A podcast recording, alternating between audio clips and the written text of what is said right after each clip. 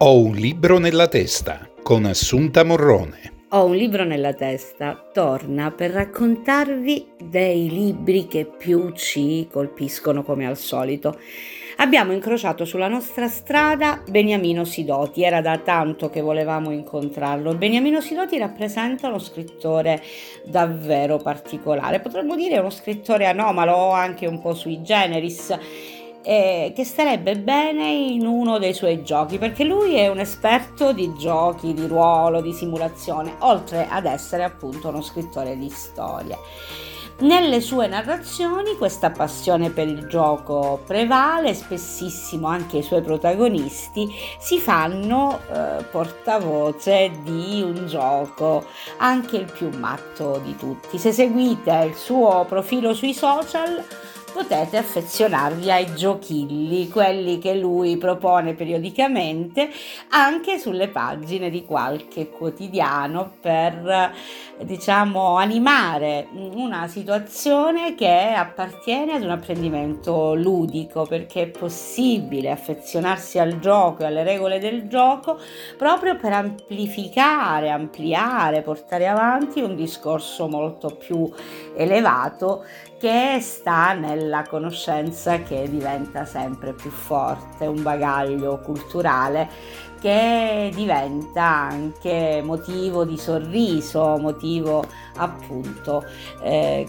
del gioco stesso. Quindi ascoltiamo le cose che Beniamino Sidoti ci ha voluto raccontare delle sue eh, pubblicazioni e dei lavori che ha fatto in questo ultimo periodo. Ho un libro nella testa, incontra per voi Beniamino Sidoti. Mm, dire che cos'è e chi è Beniamino Sidoti è un po' difficile. Io l'ho conosciuto in tempi non sospetti quando lavorava con i giochi di ruolo. Era Isaga 2001, pensate un po', quindi stiamo parlando di un, un tempo remoto. E allora possiamo dire Beniamino Sidoti è uno scrittore per ragazzi ragazzi, si occupa di giochi, eh, lavora in maniera indefessa, cioè ce l'abbiamo sempre tra i libri nella testa e questa volta averlo qui con noi è davvero un privilegio. Allora Beniamino, raccontaci un po' di questa tua lunga, grande esperienza con i libri per ragazzi. Allora, con i libri per ragazzi in realtà inizia un po' per caso, cioè inizia perché eh, faccio l'animatore, di, l'animatore della lettura, per cui sono uno dei primi nel, negli anni 90 e inizio a fare l'animatore alla lettura perché facevo già il lettore per, uh, di libri per non vedenti. E quindi c'è questa possibilità c'è, e inizio a farlo e la cosa mi diverte e quindi inizio a occuparmi di libri per ragazzi per leggerli, selezionarli, costruire dei giochi sopra e niente, questa cosa mi piace, mi diverte e continuo a fare soltanto questo insieme a tanta formazione per, per diversi anni. Poi a un certo punto invece inizio a lavorare nell'editoria come mm, coordinatore editoriale a De Agostini e poi da, da De Agostini, insomma, la, la, parentesi finisce e finita quella decido di provare a, a scrivere, quindi inizio a leggere, poi ad aiutare a fare, poi finisco con lo scrivere. Proprio sì, anche... È come, sai, le droghe leggere, le droghe pesanti, no, queste cose qua. Sicuramente c'è una parte che riguarda anche i manuali, no? eh, mi ricordo una tua esperienza con i manuali per la Meridiana, dove lavoravi proprio sui giochi, sì, sì. Eh, e poi però passi anche alla narrativa, insomma, no? Quindi eh, ti dedichi anche a raccontare storie e il il gioco rimane però fondamentale, insomma il gioco diventa anche un modo per far passare consapevolezza, apprendimento attraverso un modello che è congeniale alle giovani generazioni. Sì, io credo che sia anche un modo di guardare alle cose, cioè siccome poi mm, mi sono sempre occupato di giochi, appunto, um, occuparsi di giochi ti, ti lascia una, un'ottica particolare con cui guardi alle cose. La prima cosa è che quando scrivi giochi capisci che devi essere estremamente chiaro, perché quando sbagli a scrivere le regole di un gioco il gioco non funziona. E questa è una grande scuola perché eh, ti insegna tanto rigore nella scrittura e anche a scrivere con meno parole possibile perché se la spiegazione di un gioco è troppo lunga il gioco non funziona. L'altra cosa che invece è più sottile è che occuparsi di giochi significa mettere al centro l'esperienza eh, di chi segue quello che stai proponendo. Per cui uno scrittore che, che viene dai giochi proverà a eh, capire che cosa fa il lettore, che è una cosa abbastanza rara per gli scrittori. Per cui ecco, quando io scrivo mi chiedo più o meno che cosa farà il lettore o suggerisco al lettore di fare eh, certi passaggi o altri. Per cui eh, credo che ci sia questo anche, cioè un'attenzione all'esperienza della lettura che, che sta fra le cose che cerco di mettere dentro un libro. Una delle cose che io notavo, perché sono una lettrice sidotiana, diciamo così, è che anche nei piccoli racconti, in quelli che sono per un target di lettori non troppo grandi in termini di età, eh, tu riesci comunque a cogliere temi e motivi che possono essere congeniali a quell'età specifica senza dilungarti, ma dando e offrendo loro la possibilità di storie immediate, veloci, come quelle per M edizione, credo che siano, sì, no? Sì. Eh, o L forse. M edizioni, sono uscite a ecco. marchio M edizioni. Esatto, e quindi diciamo anche in queste tu hai questa capacità di affiliarti dei lettori che poi potrebbero essere anche dei lettori di lungo corso comunque no, di quelli più affinati, ma che in questo modo si avvicinano alla lettura giocando. Sì, e, e stando nel gioco, cioè una delle cose appunto tipiche del gioco è che giochi sempre a essere qualcos'altro, per cui non fai un gioco per fare le stesse cose che fai nel quotidiano. E questo è, è una cosa che mi ha aiutato molto nello scrivere testi per bambini più piccoli, cioè eh, qualunque sia il testo, eh, mi immagino, cerco di, di, metterci dentro qualcosa di, di, di, un po' insolito, per cui ecco, per quella fascia d'età il mio libro più fortunato è mm, L'elefante che non cascava mai, e, che è la storia appunto di un elefante che ha un senso dell'equilibrio perfetto, che mi piace, funziona perché è molto immaginativa come cosa, è molto adatta all'età in cui passi dalla scuola dell'infanzia alla scuola primaria.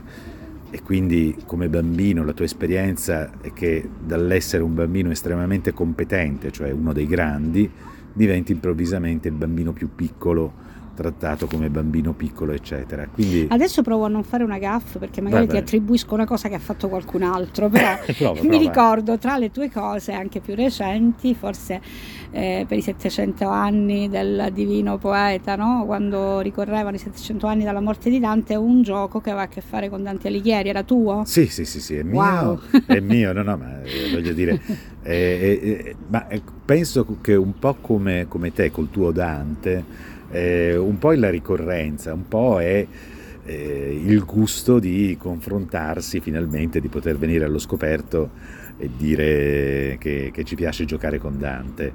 Nel tuo caso è un gioco di carte? Nel mio caso è un gioco di carte, si chiama Dante gioca coi dannati e, ed è un mazzo di carte in cui ci sono eh, 40, un mazzo di 50 carte in cui ci sono 49 personaggi che trovi nell'inferno dantesco, per cui non sono tutti dannati perché c'è anche Virgilio, Dante stesso, sono, eh, c'è il personale dell'inferno, cioè tipo Caronte, eh, Bello il personale Medusa, dell'inferno. personale dell'inferno, perché, capito, Lucifero stesso, insomma che, che è l'amministratore delegato. Insomma. Esatto. E, e, cosa fai con queste carte? Ogni carta ha delle caratteristiche e sfidi gli altri a chi ha il valore più alto su varie caratteristiche che sono, eh, essendo all'inferno, malvagità, contrappasso, da quanto tempo sei all'inferno, perché appunto nell'inferno di Dante c'è anche eh, chi non è ancora lì, come... Che potrebbe però arrivarci. Eh, che, che, che, lui sa che gli hanno detto che arriverà, insomma, certo. questo, E eh... poi le domande degli altri dannati che ti certo. pongono questioni, ma quello c'è ancora, ancora è vivo. Sì, pure, esatto, no? dice, eh, ma io so che Bonifacio VIII, guarda, c'è già il posto lì pronto per lui e queste cose qua, che sono quelle piccole cose che poi scopri giocando, ma il gioco è tutto di base eh, a, a battersi su delle caratteristiche di tipo diverso. Poi nei miei giochi mi piace mettere la possibilità di cambiare gioco, per cui con le stesse 50 carte, per esempio, puoi eh, giocare eh, una partita di calcetto fra dannati, per cui fai due squadre di dannati e fai una partita di calcio, oppure fai altre, altri giochi con varianti. Il gioco e i giochi, un gioco, tanti giochi. Sì. Beh, è interessante questa cosa, dobbiamo approfondirla probabilmente, però io vorrei tenermi adesso sull'ultima fase rispetto alle uscite che insomma tutti noi lettori affezionati a Beniamino Sidoti vogliamo subito. Che cosa sta per uscire, cosa uscirà a breve? Parto da cosa è uscito o vado direttamente mm, su quello che Facciamo uscirà? l'elenco di quello che è già uscito e di quello allora, che poi uscirà. Allora, allora, le ultime cose sono uscite eh, in giugno è uscito Il ciclo dell'acqua, che è un libretto di divulgazione per editoriale Scienza, e poi in ottobre invece è uscita la nuova edizione di un libro cui tengo molto, che è il Dizionario dei giochi, che ho scritto con Andrea Angiolino prima per Zanichelli, adesso è uscito per Unicopli con un appendice che porta il numero delle voci del dizionario intorno alle 7500, per cui è un, un lavorone. Tosta. Sì, esatto. Mentre invece eh, le cose che usciranno usciranno adesso in maggio un libro, una serie che ho scritto con Sara Marconi, esce il primo libro di questa serie che si chiama La folle famiglia F. che è un libro da, da ridere che ci sono delle cose che speriamo facciano ridere, come appunto una famiglia piena di gente strana descritta dall'unico che si ritiene normale.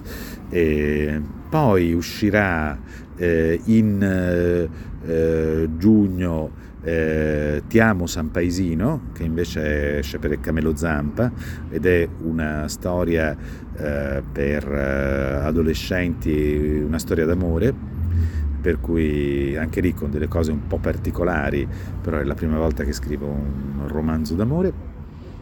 Poi uscirà un gioco di carte di Pinocchio, invece per giunti, con eh, eh, le illustrazioni di Mussino e quindi sarà un bel gioco o anche una scusa per avere in 100 carte 100 illustrazioni ben riprodotte. E altri 10 giochi da aggiungere a quel altri 10 giochi da aggiungere al gioco iniziale va via. bene noi che siamo diciamo curiosi eh, ti rincorreremo nelle uscite diciamo prossime in quelle già invece a disposizione nelle librerie. Ti ringraziamo per la tua eh, gentilezze perché sei stato davvero utile agli ascoltatori di Ho un libro nella testa. Grazie.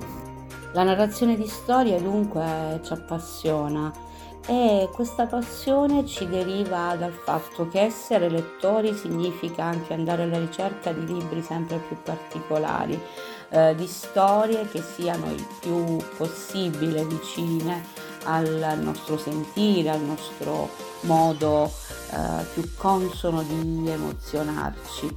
D'altra parte noi spesso siamo in giro per eh, le fiere del libro e della lettura proprio perché vogliamo farvi arrivare l'emozione della scelta di un libro che può anche cambiare la vita.